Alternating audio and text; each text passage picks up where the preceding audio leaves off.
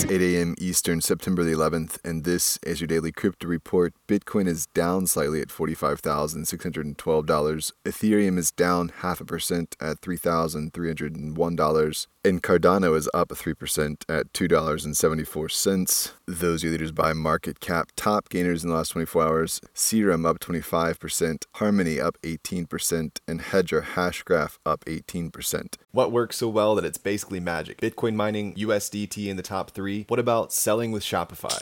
Shopify is the global commerce platform that helps you sell at every stage of your business. From launching your online shop to did we just hit a million orders? Shopify is there to help you grow. From their all in one e commerce platform to their in person point of sale system. Wherever and whatever you're selling, turn browsers into buyers with the internet's best converting checkout, up to 36% better compared to other leading commerce platforms. Sell more with less effort thanks to their new AI solution, Shopify Magic. My favorite thing about Shopify is no matter how much you want to grow, they have the solutions you need to take control and level up your business business. Shopify powers 10% of all e commerce in the US and millions of other entrepreneurs across 175 countries. Plus, Shopify's award winning help is there to support you every step of the way. Businesses that grow, grow with Shopify. Sign up for a $1 per month trial period at shopify.com slash DCR, all lowercase. Go to shopify.com slash DCR to grow your business, no matter what stage you're at. Shopify.com slash DCR.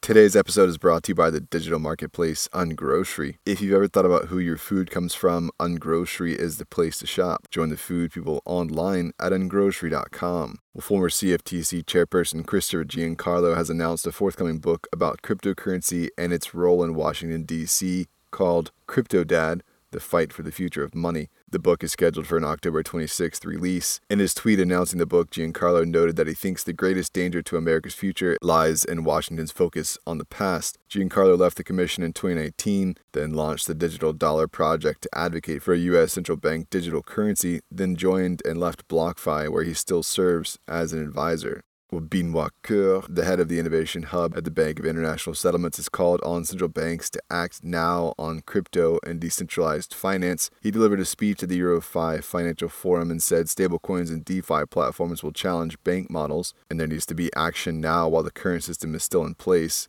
emphasizing a need to develop official CBDCs while they still have the credibility and ability to deliver price and financial stability, expanding that CBDCs will take years to be rolled out while stablecoins and crypto assets are already here. This makes it even more urgent to start.